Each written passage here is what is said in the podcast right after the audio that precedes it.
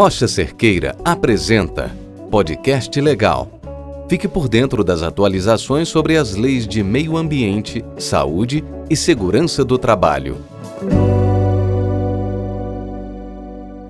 Olá pessoal, bom dia. Walter Cerqueira gravando mais uma edição do nosso podcast legal. Hoje para comentar as normas, né, as principais publicações do mês de março de 2020. A gente sabe que o mês de março, pelo menos os primeiros 15 dias dele, foram marcados pela publicações de novas normas regulamentadoras do trabalho. E na medida em que a crise do corona foi avançando, a publicação de novas normas foi diminuindo porque os esforços do governo foram todos concentrados para publicações de questões relativas ao enfrentamento da crise. Esse enfrentamento da crise não vai ser objeto do nosso podcast de hoje, porque vocês têm recebido aí os diversos informes que a gente tem encaminhado para vocês aí na tentativa de mantê-los atualizados sobre os efeitos das publicações aí de enfrentamento ao coronavírus nos sistemas de gestão ambiental, saúde, segurança e responsabilidade social de cada uma das empresas clientes Rocha Cerqueira.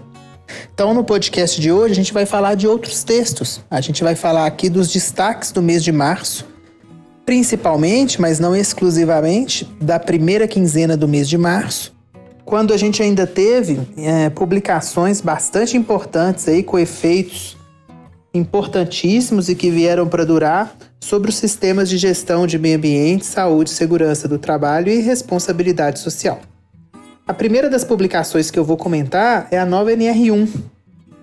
A nova NR1, além de trazer as disposições gerais e aquela norma geral que vai nos auxiliar na interpretação e na aplicação de todas as normas regulamentadoras do trabalho, ela teve acrescentado no texto dela o GRO, que é o gerenciamento de riscos ocupacionais. Com isso, a NR1 vai ser uma norma de caráter geral, cada vez mais geral, para nos ajudar na interpretação e implementação das NRs, como eu já disse a vocês, mas continuará a cargo da NR15 estabelecer e regulamentar as atividades e operações insalubres e da NR16 tratar das operações perigosas. Com o novo texto da NR1, as organizações e o melhor, cada estabelecimento das organizações deve implementar um programa de gerenciamento de riscos com a sigla de PGR, o qual deverá poderá ser atendido melhor por sistemas de gestão. Vocês vão ver que o modelo e o que se espera desse programa de gerenciamento de riscos é muito assemelhado, apesar das vezes as, os nomes, as nomenclaturas não serem as mesmas, a um modelo de sistema de gestão de saúde e segurança aí que a maioria de vocês clientes Rocha Cerqueira já pratica.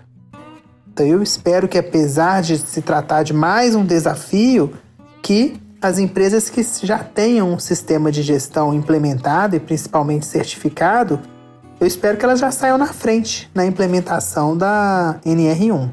A ideia é que esse sistema seja um sistema vivo, né? E ele vai contemplar tanto os riscos químicos, físicos e biológicos, mas também os riscos ergonômicos, que, claro, vão ser melhor delineados na NR17. Com isso, o item 1.5.3.2 determina que a organização deve trabalhar para evitar os riscos ocupacionais que possam ser originados no trabalho, identificar os perigos e possíveis lesões ou agravos à saúde, avaliar os riscos ocupacionais indicando o nível de risco, classificar os riscos ocupacionais para determinar a necessidade de adoção de medidas de prevenção, implementar medidas de prevenção de acordo com a classificação de risco e na ordem de prioridade estabelecida na NR e acompanhar o controle dos riscos ocupacionais. Na leitura da carta, vocês vão ver que a gente divide o PGR em sete etapas, né?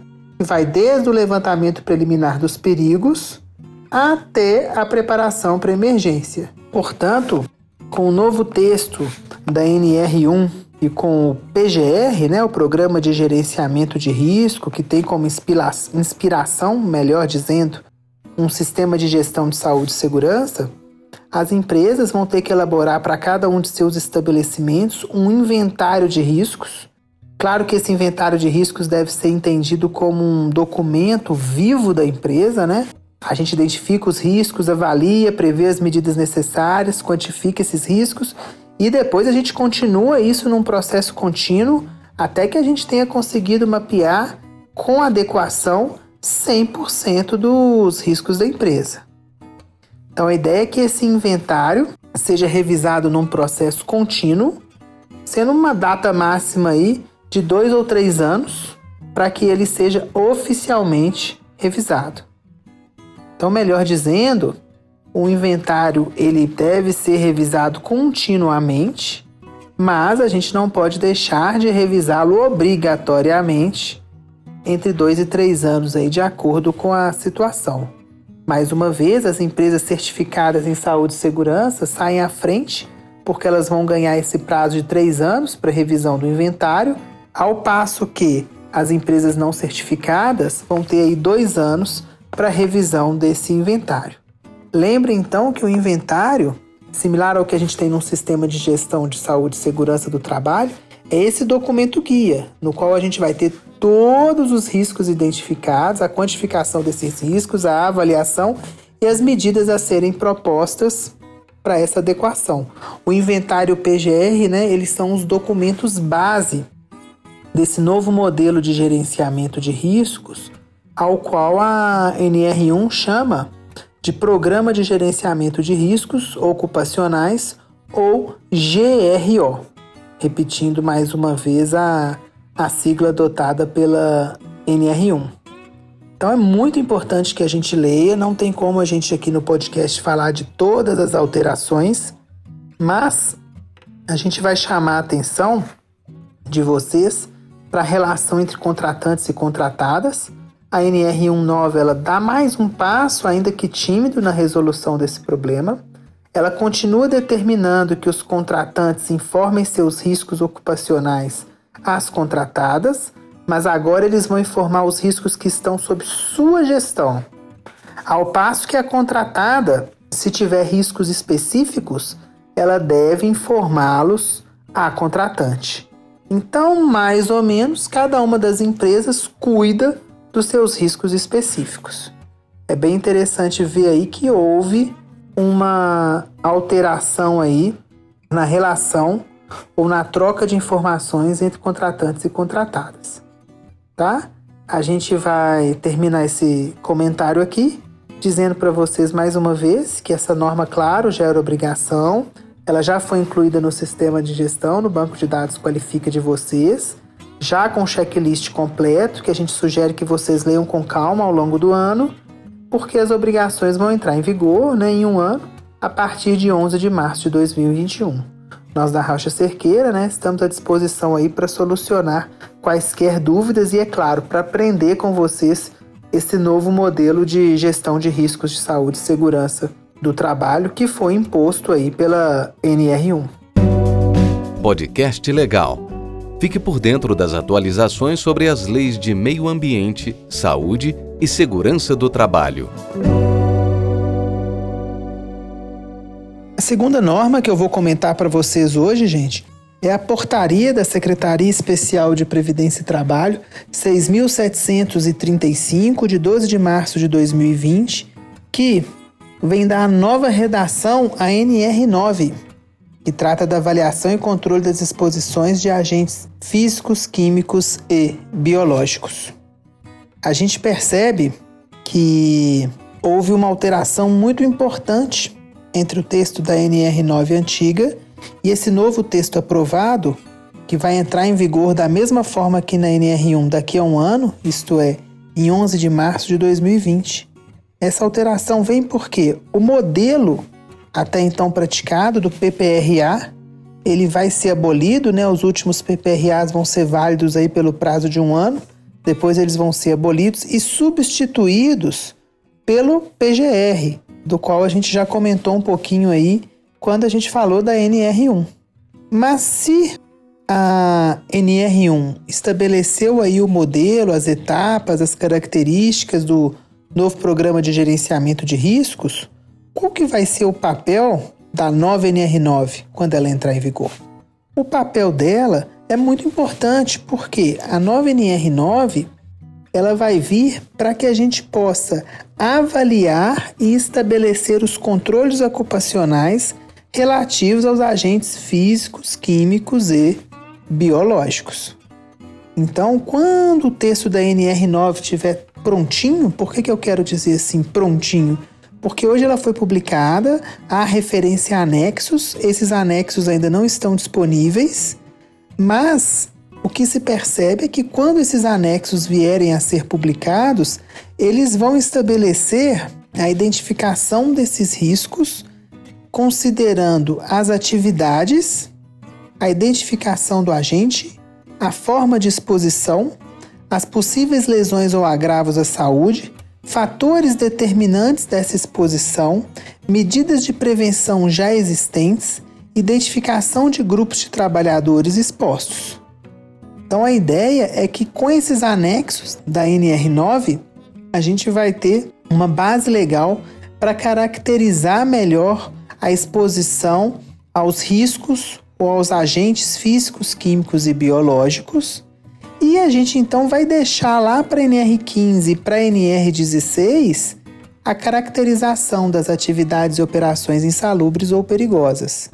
O trabalho de prevenção da exposição vai ser todo deixado na NR9 e a questão da insalubridade, da periculosidade, da caracterização desses dois fatores vai ficar então nas NRs 15 e 16. Então, para a gente tentar fazer um resumo aí e entender como vai ser, a NR1 vai trazer para gente, ou melhor, a NR1 trouxe para gente como que vai ser elaborado o novo PGR.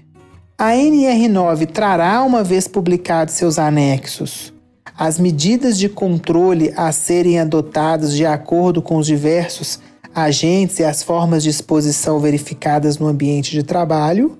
E NR15 e NR16 vão tratar da última ponta, que é a avaliação da insalubridade e da periculosidade.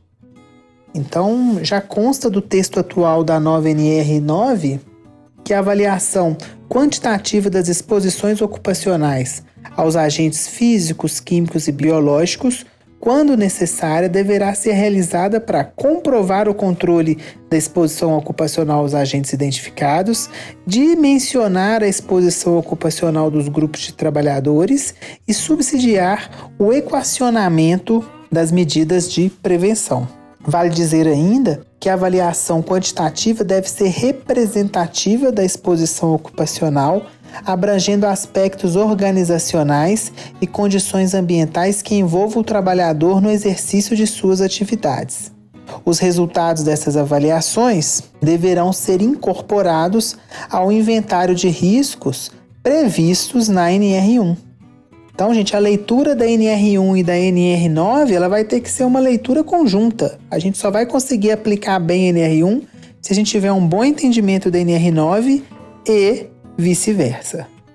Ainda sobre as medidas de prevenção e controle das exposições ocupacionais aos agentes físicos, químicos e biológicos, é importante a gente entender que o item 9.5.1 refere a esses anexos que eu acabei de falar para vocês. Ó, eu vou me permitir ler esse item.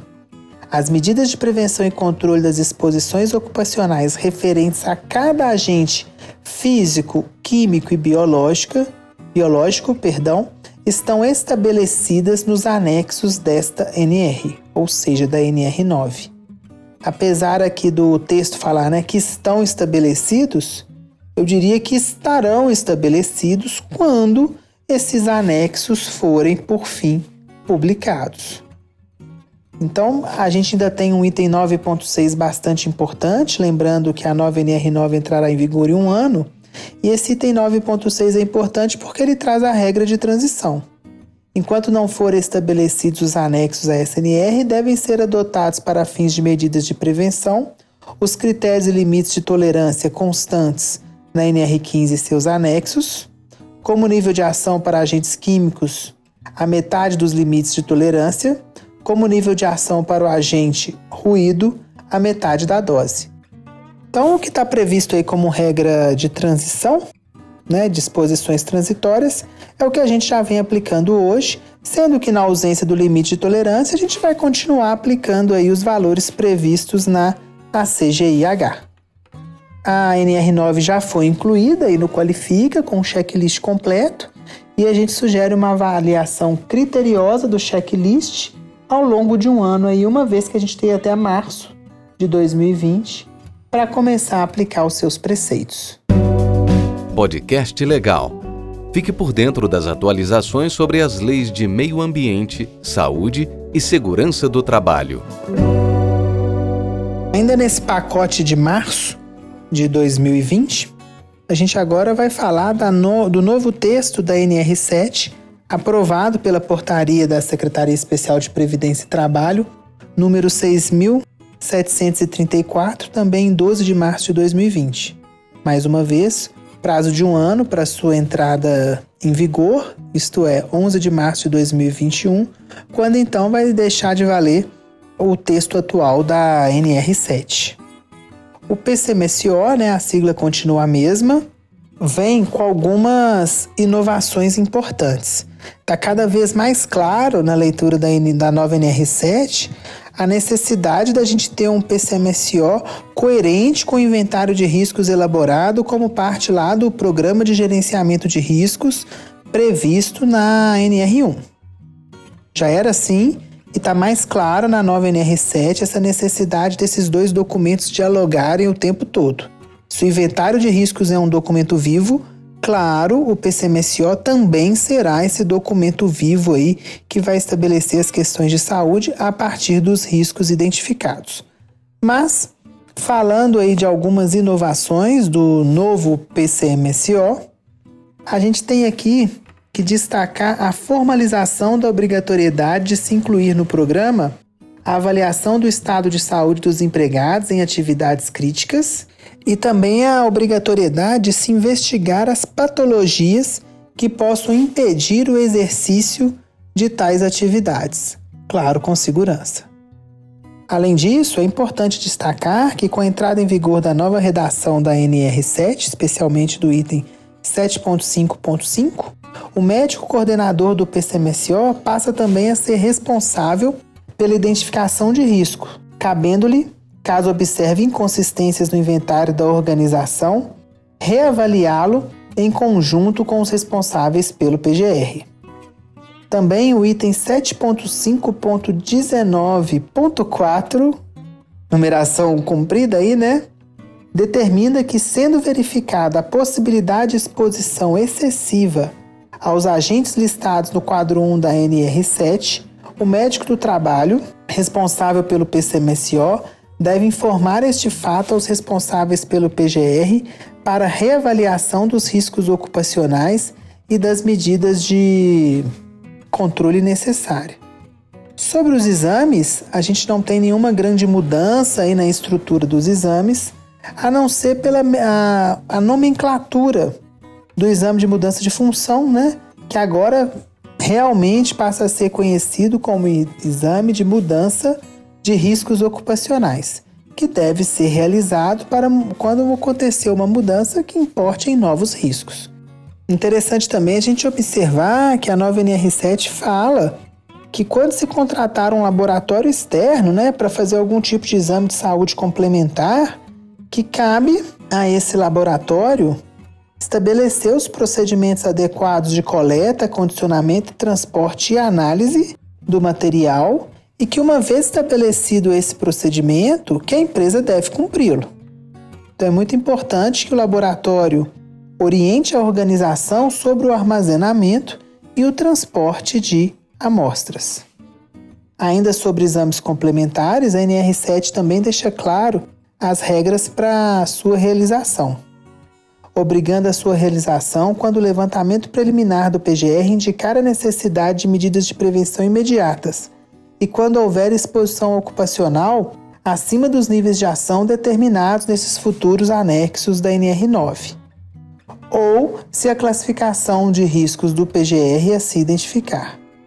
Entre as inovações, a gente também cita o item 7.5.13, segundo o qual os exames previstos nos quadros 1 e 2 do anexo 1 da NR7 devem ser realizados a cada seis meses, podendo ser antecipados ou postergados por até 45 dias, a critério do médico responsável, mediante justificativa técnica, a fim de que tais exames sejam realizados em situações mais representativas da exposição do empregado ao agente. Ainda sobre os exames previstos no quadro 1 do anexo 1, a norma também esclarece que os mesmos não serão obrigatórios no exame admissional, no exame de retorno ao trabalho, no exame de mudança de risco ocupacional e demissional, valendo então, portanto, apenas para os exames periódicos. Está aí uma grande inovação da nova NR7. E as inovações não pararam aí não. Outra inovação importante, agora no item 7.5.17, permite pela primeira vez a critério do médico responsável o aceite de exames complementares realizados nos 90 dias anteriores durante a realização de exames admissionais, exceto quando definidos prazos diferentes nos anexos da NR7. Conforme previsto atualmente, para cada exame clínico ocupacional realizado, o médico emitirá um ASO. Então, o ASO continua valendo. Porém, a gente tem uma grande mudança na questão operacional de emissão do ASO. Essa mudança refere-se à necessidade de se fornecer uma via do ASO ao empregado mediante recolhimento de assinatura na primeira via. Portanto, a partir de 11 de março de 2021, data em que entra em vigor a nova NR7, bastará que se comprove ter disponibilizado ao empregado uma cópia do ASO, devendo tal documento ser fornecido em meio físico apenas quando solicitado. Agora, apesar dessa da gente não ter mais essa obrigação de recolher assinatura na primeira via, com a entrada em vigor da nova NR7, o ASO passa a conter diversas informações, tá? Ele tem que conter razão social, CNPJ ou CAEPF da organização, o nome completo do empregado, o número de seu CPF e sua função, a descrição dos perigos ou fatores de riscos identificados, classificados no PGR que necessitem de controle médico previsto no PCMSO ou a sua inexistência, se for o caso, a indicação e a data de realização dos exames ocupacionais clínicos e complementares aos quais forem submetidos os empregados, a definição de apto ou inapto para a função, o nome e o número de registro profissional do médico responsável pelo PCMSO se houver, a data, o número de registro profissional e a assinatura do médico que realizou o exame clínico. Além disso, a aptidão para trabalho em atividades específicas, quando definido em outras NRs. Outra flexibilização importante, talvez aí a gente tenha muitas dúvidas dos médicos do trabalho, refere-se à possibilidade de realização de exames complementares sem que tenha ocorrido o exame clínico. Nesse caso, a organização emitirá um recibo de entrega do resultado do exame, devendo o recibo ser fornecido ao empregado em meio físico quando solicitado. Porém, se a gente tiver um caso de exame alterado, será necessário que o médico do trabalho realize então a consulta e comunique essa alteração ao empregado e explique para ele as condutas a serem adotadas a partir daquele momento. A última inovação que a gente comenta agora está prevista no item 7.5.19.6.1, que impõe ao médico responsável pelo CPCMSO o dever de avaliar a necessidade de realização de exames médicos em outros empregados sujeitos às mesmas situações de trabalho, quando constatada essa alteração dos exames ocupacionais que a gente acabou de falar. Então a NR elenca quatro hipóteses. Eu convido vocês para lerem aí essas hipóteses no item 7.5.18, nas quais o médico do trabalho deverá submeter os empregados em condições similares a novos exames ocupacionais. Vale ainda mencionar que o conteúdo mínimo do relatório anual do PCMSO também passou por revisão e ele agora se chama Relatório Analítico do PCMSO, sendo que a sua periodicidade de um ano foi mantida. Mas agora não há mais aquela necessidade que a gente via muita empresa escorregando, né? De cumprir aquele informe das ações de saúde executadas ao longo do ano. O relatório analítico do PCMSO terá que ser apresentado à CIPA quando existente. A NR7 já foi incluída no sistema de gestão aí Qualifica das empresas de vocês. E vale lembrar que algumas perguntas padrão foram aproveitadas do texto anterior, por isso algumas delas já vêm com as evidências que vocês tinham lançado antes, porém foram incluídas diversas novas perguntas para serem avaliadas aí ao longo de 2020. Com esse comentário, eu me despeço aí de vocês e aproveito, né, para dizer que já que a gente terminou o podcast legal falando da NR7, que todos permaneçam em casa com saúde e com forças aí para enfrentar os desafios apresentados pela Covid-19. A gente se mantém à disposição aqui, seja de casa, seja do escritório, para solucionar quaisquer dúvidas que vocês tenham. Mais uma vez, obrigado. Você ouviu o podcast legal com a Rocha Cerqueira. Atualizações a qualquer momento. Atenção! A Rocha Cerqueira está trabalhando em sistema Smart Office, atendendo pelo telefone 31 999 63 4884.